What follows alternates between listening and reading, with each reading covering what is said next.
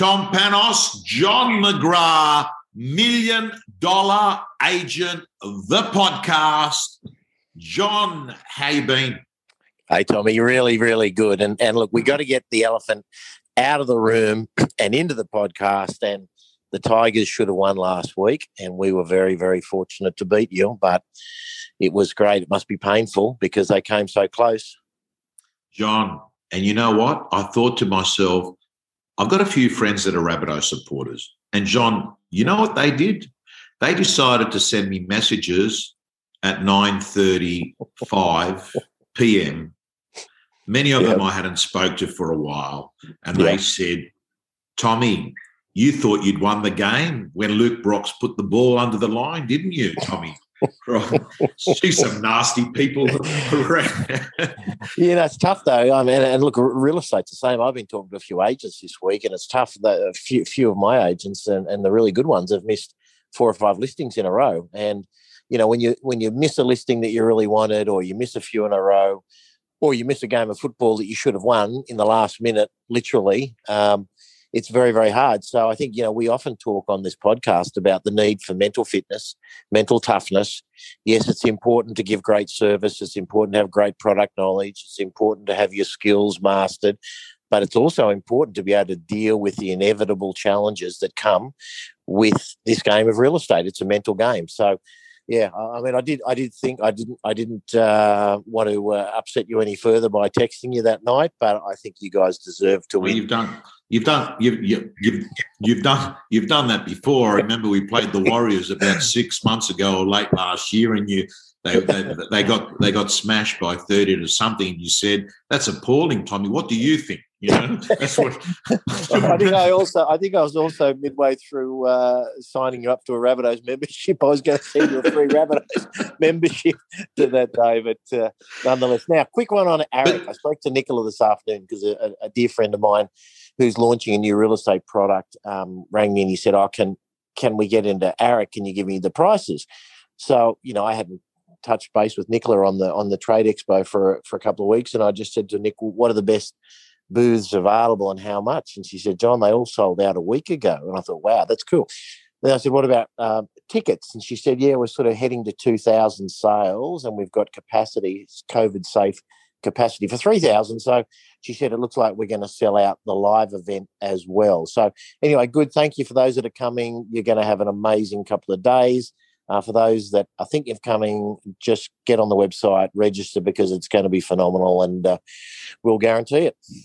So, John, on that, because um, I talked to Nicola um, throughout the week, and the number that I'm interested in is the week on week sales. So, obviously, we're not comparing last year's AREC because there was no event. But when you look at the 2019 week on week, the sales of the AREC 21 program is absolutely blitzing it. So to me, it is obvious that it will sell out because John, we we we've always thought sell out is a bit of an ethical bribe to get people to do things, but we learned through COVID that yeah. things do sell out. You want to go to the Easter show and you can't go to the Easter show. You want to yeah. go to a venue and you can't because it's just the way that we now live in a life of social distancing. It is yeah. going to sell out. I've never ever had this buzz. I mean, John, I'm getting a Gav Rubinstein texted me ten minutes ago. He says, "Mate, got to get my air ticket. Who, who, who, do I who do I speak yeah, to? Right? Yeah, um, yeah. So, well, so I had so the same. James yeah. Just texted me, and James, I reckon James could be the only person other than say me who has been to every single AREC since it started. And I was just saying to Nicola just before I jumped on, I said, you know, that that is great credibility for the event and for for James because here's a guy who is has been number one in Australia for a number of years uh, and writes phenomenal figures, and yet he, he wants to be front row. He's bringing his whole team um, to be there, and that's what I love about it. I love seeing that. And so you've just spoken. Rubinstein's texting you saying, "Got to be there." Tostevin's texting me saying, "I'm bringing four of my own team there. Looking forward to seeing you." And I just think, what what a great testament to greatness. Um, mm. you know, we always say the world's best tennis players got a coach. Why don't you? You know, the world's best tennis players always looking to improve themselves. But uh, no, no, it's really good. So it'll be a, good, uh, good fun event. Okay, so that's uh, six weeks away. So that's very, very close. And John, next week's podcast, I'd love to talk about that topic because I saw it as you were talking about the footy. I was thinking, you know, Maguire, his team did everything right. We're talking about the Tigers. They had completed mm. 90% sets. And then he, I looked at his face at the end of the game and it was like, what else do you do? You've done everything right. And that often happens in real estate. And I want to talk about that topic next week. John, when you're doing things right, when things are going well, but when you look at that whiteboard, the listings and the sales aren't there.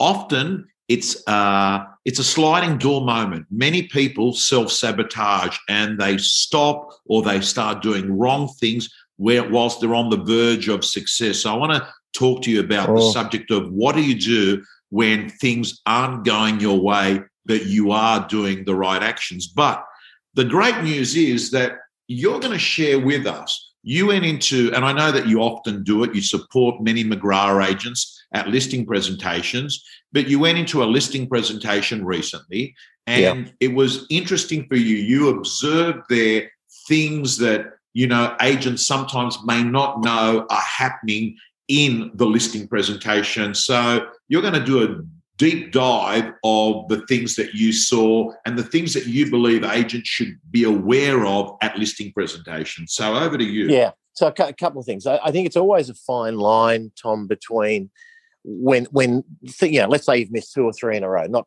20 or 30 in a row, but two or three. And some sometimes there is a tendency to sort of throw everything out and try and reinvent yourself overnight. And other times there's people just say, oh, well, I'm just going to keep doing what I'm doing. I think you've, you've kind of got to assess both ends. Sometimes you need to tweak, sometimes you need to reinvent. Sometimes you need to just accept that those particular situations weren't the right fit for you. You know, someone was determined to do it for 1%.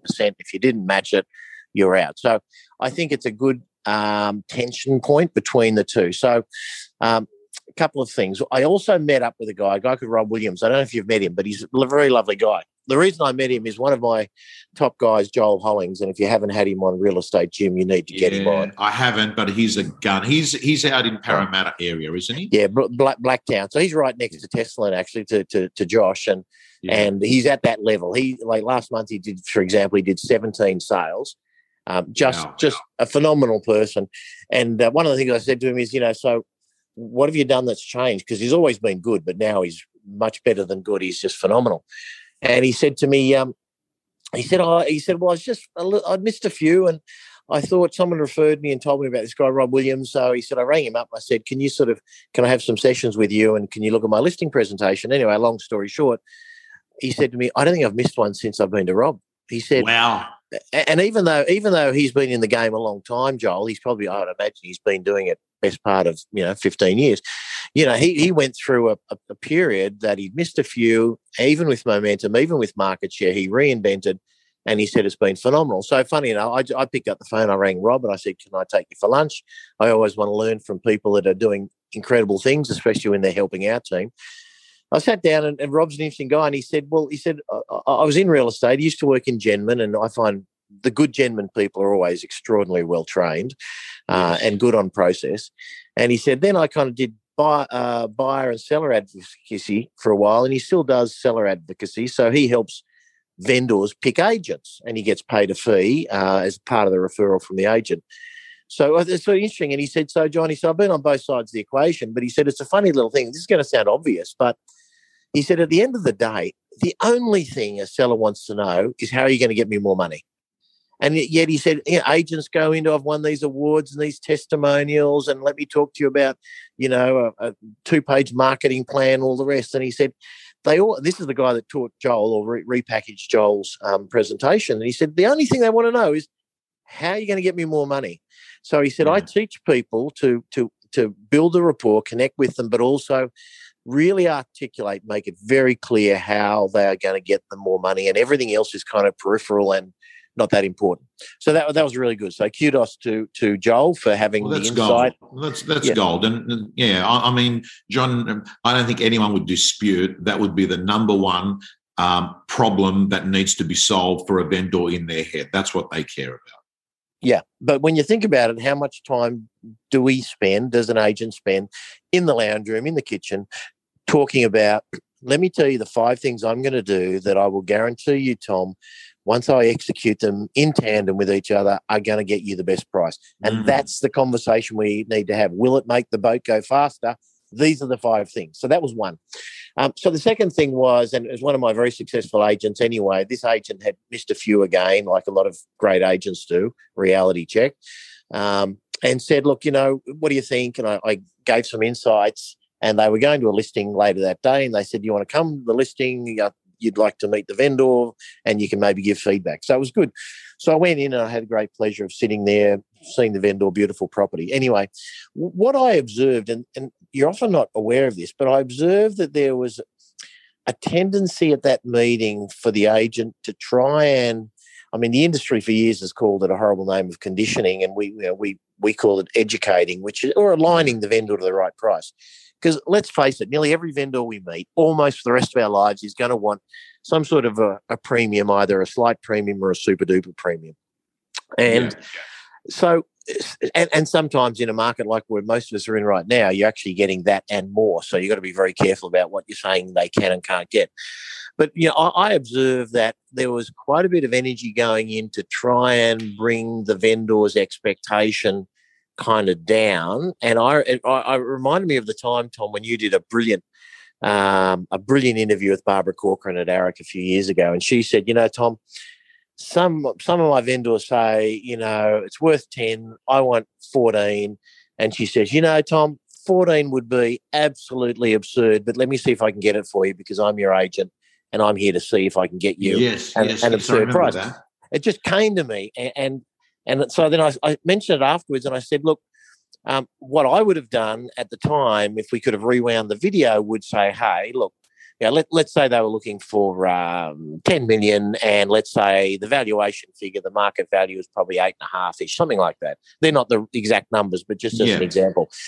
And, and rather than saying, well, look, you know, the value if we if we had a dozen valuers tom here through through here tomorrow they'd probably put figures around the eight to eight and a half. That would be kind of the logical figure based on other sales that they're probably going to go. Um, so 10 would be a great result and my my desire for you is to get you a great result. I have some buyers right now assuming you do that have got a 10 and more budget.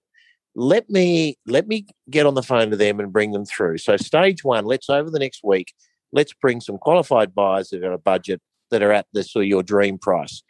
Now, one or two things, Tom's going to happen. I'm either going to bring you a contract with your dream price on it, we'll celebrate there and then, and we'll move you to your next home, or we're going to get feedback, and the feedback's going to say, well, you know, five people that have looked, scoured the market are saying, you know, it's really not at that level. So, you know, uh, rather than trying to say, absolutely not, we can't get it, especially in this market, you've got to be seen and you've got to be trying to get them a price an extraordinary price. So it was great, mm. and and you know the feedback was well received by my agent, and and you know we're sort of moving forward on, on that basis. But I, I do think it, it's it's sort of a trap for young players, and I know it often comes from a point of great integrity. People say, "Well, hang on, I don't believe I don't believe we can get ten, you know," and and so sorry, Siri came on in the background. I don't believe we can get uh, get ten, and and that might be the way, but you and I've learned, Tom, because we've been in longer than most. You actually don't know what you can't get. Um, you, you, often yeah. the number of number of auctions that you've stood up recently, and you've had a reserve of three point four, and it's gone for four point eight. And the vendor said four point eight at the listing, you would have rolled your eyes and said, "Look, you know, really, I think it's that's really an optimistic level." So that was, you know, I just remembered what Rob said, and and that will, I think, you know, for your gym members and for our podcast listeners, just remember really the only thing they want to hear is how can we get you the most amount of money? Um, number one. Two is even the best agents can fall into the trap of, you know, trying to too early bring down someone's expectations when you're not actually sure if their expectations are real or not. Now, I'm not talking about someone that wants 20 million for something worth 10. That's kind of silly. I'm talking about the typical scenario where someone may want 15% more than you would have thought a value was going to put on it. That's what it's, it's like. So, John, when you say that, I can think of a number of anecdotal stories of vendors that I've met socially, family, friends, who clearly did not give the business to an agent because they felt another agent, and this is not saying overpricing, this is saying they were enthusiastic to have a go at yeah. that aim figure, right? And yeah. I, I, I don't remember who had said it, and it comes across as being a bit cold, but there's a saying: never educate without control. And I think that you can fall into the trap of starting an education process. And if you don't have the listing, I think that you're putting yourself in a difficult spot because, um, number one, John, as you said, like realistically, no one has ever guessed exactly what the price is going to sell for. But the second thing is, I don't think anyone wants a dream destroyer working for them. Yeah, yeah, it's it's really important to be focusing on you know the positive aspects, the process, and as Rob said, let me drill into three or four things that I plan to do for you that I believe will get us a maximum price. So that was really interesting. Um, before we go, because I know we're running out of time on this week's, but I went into Aesop, you know, my favorite shop, Aesop. Yes. Brand. Yes. Just go in, buy it. It's extraordinarily expensive, but don't worry because the life education, the business education you'll get out of going in there. I went in there and I spent far too much money to get not not that much, but it was great. Anyway, just thought I'd mention a little thing that I was looking at some. Um, mm, it's not body balm; it's like hand lotion. Yeah, just kind of moisturizer, right? Yes. And uh, they are just so good. What do they do? They ask intelligent questions to help refine your thinking. And this we're talking about. This is for toothpaste and hand moisturizer. We're not talking about selling houses. We're talking about that. And they ask great questions. And one of the things she said, "Oh, yeah, this one's really interesting." And she said, when Dennis designed it, Dennis Paphitis is the uh, the original founder and still today works in the business. She said he designed it with a gardener's hands in mind. And I thought, wow, what wow. an incredible word picture! Because we all know that gardeners get very dry hands and so forth. And yet she just said, when Dennis designed it, he designed it with a gardener's hands in mind. And I thought, we are wordsmiths we need to have words like that that talk about what we do, the process, the property. That's why, you know, I've spoken about Kevin McCloud, grand designs, go to the benchmark, you know, find out. Far too many agents are lazy, their descriptions are lazy, the way they articulate their point of difference is lazy, their elevator pitch is lazy, the way they promote properties is lazy. We have to recognize that words make a difference and look for words and more specifically word pictures like at Aesop that yeah. are going to make a difference. I grabbed it immediately because I've got gardener's hands. I've got the driest hands in the country. And I just thought, wow, but just a little thing. And I walked in and she's a casual staff, works on a Sunday at Aesop at Newtown. And she said that word picture. And that to me was worthy of, of mention. So hopefully people will go in and buy Aesop products. So, Johnny, that shop there, the sort of stuff it sells is what? So they he originally was a hairdresser. It's a great story. And in fact, if you go in there, spend there's about $150 to buy the Aesop book, which is the the provenance, the history, everything about how Aesop started, and it's got all his philosophies, how he runs his company, you know, how he thinks about his products, and it's worth $150. If you've never spent $150 on a book, which is probably most, go and spend it there. So basically, he was a hairdresser. He couldn't find good enough conditioner and shampoo for his clients. So he thought I'll start mixing it up myself. He went and he tested all the best ingredients. His clients fell in love with it. They said, This is amazing product. And he, they said, Can we buy it from you? And he said, Well, I guess I could make some extra. Why not? So that happened. Then then he sort of went from there and he went into skin products. So it's basically hair and skin products. But they've just got an incredible discipline about how they do business, you know, a couple of things with their staff. They they will they refuse to make small talk. So when you walk in, they'll never say, "Oh, you know, what are you up to this afternoon?" or "What's the weather like?" Because Dennis thinks that his customers are more intelligent than want to talk small talk. They yeah. ask a great series of questions. Um, the questions lead you down a path, which is the path you want to go. So they'll say, you know, how would you like your skin to feel after the product goes on? Do you want, you know, some people like dry, some people like an oily, some people kind of like moist feeling. So they ask you all these questions that are not typical questions. And then at the end of the day, like I said, if, if you think your commission at 2% is a lot, I got to tell you, Aesop would be like 5% commission if they were in real estate. Know, it is very expensive product. But I believe as a consumer, assuming that you can afford it, you go there, you have such a great experience. They give you really logical reasons. They don't overpromise on anything. They have a very understated, or what I often call unselling approach It's intelligent, it's sophisticated, and they've built an now. I think it's like you know five six hundred million dollar business they've now built. It's tremendously successful, and it just started as a little Greek um, hairdressing salon. When I say Greek, Dennis is Greek. Um, a hairdresser in uh, Melbourne, and he just stuck to his guns. So buy the book, 150. I give it to all my franchisees and friends and anyone that's uh, hits a milestone or anything. I spend the 150. I'd rather do that than a bottle of alcohol. I think they're going to get a lot more out of the uh, the book. It's really phenomenal. Yeah. So, John, we'll just finish on on this topic on on alcohol. Interesting conversation with with an agent I was talking to yesterday, John, and yep. he wanted to touch on you know prospecting strategies, scripts, what have you. Anyway, we got into the conversation, and in the conversation, John, it became obvious he's having about 30 drinks a week because mm-hmm. it worked it worked out he's having he's roughly having four drinks a day and then he goes yep. On a weekend i have five or six. And i said to him i said i can't help it but I, you've been in real estate for a decade. I actually think you know what to say. I said mm. could it be possible could it be possible? I said you know i want you to think about it. Could it be possible that in fact the issue is that you don't have great energy levels when you wake up each morning? Because I can't help it. I said, I know what it feels like when I have a couple of drinks, and I'm just looking at the, the cumulative effect by Thursday, four, four, four. I said, could it be an energy issue more than a skills issue? Right? Because I, I actually think that prospecting is not, you know, such a difficult science. It's more about, you know, doing it.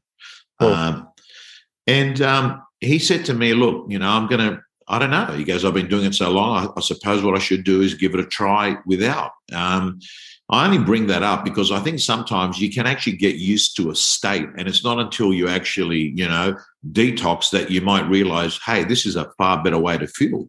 You know? Well, it's, interesting. I, I, think it was a TikTok uh, little video. I love those little sixty-second videos. I think it was Michael Jordan, and he was saying that sort of stuff. He said, you know, man, if you're serious, you got to practice like you're serious. You got to eat like you're serious. You got to look after your body like you're serious. He said, don't tell me you're serious and then go out and get wasted. Don't tell me you're serious and arrive 15 minutes late for practice and practice at half at half strength. And, and I think you're right. At standards, this industry is getting more and more competitive, like it or not. That's yes. a reality check. Um, people that you know the, the pie is about the same size, arguably shrinking a little bit, and you know the the agents are getting better. The good ones are getting better and better. So you got to go out there and do what Joel did. You got to be prepared to reinvent. You got to take feedback. You've got to train harder. You know, when was the last time you actually did a scripts and dialogues role play type session? When was the last time you went to an AREC or you joined the real estate gym or did something which is actually going to take your brain and your mind and your network to the next level? I think one thing that came out of this conversation today, John, is you went out with someone and you're able to give them, you know, a view from your perspective. Maybe it's not a bad idea every so often take someone senior in your business to your listing presentation and say, hey, let's do a regroup. Let's do a bit of a replay and analysis of what you saw at my presentation. Because as they say, John, sometimes when you're in the frame, you can't actually see the picture clearly yourself. Yeah. yeah. Guys no, and girls, let's let's uh, uh, uh, wish you all a great week. There is a lot of stock coming onto the market, John, and there is still, while some people are saying the frenzy's eased a little bit, there's so many buyers and there's so many sellers. It is a good time for real estate agents across Australia and New Zealand. To our viewers or our listeners, we'll talk to you next week. And don't forget, AREC, six weeks to go. Go the Tigers.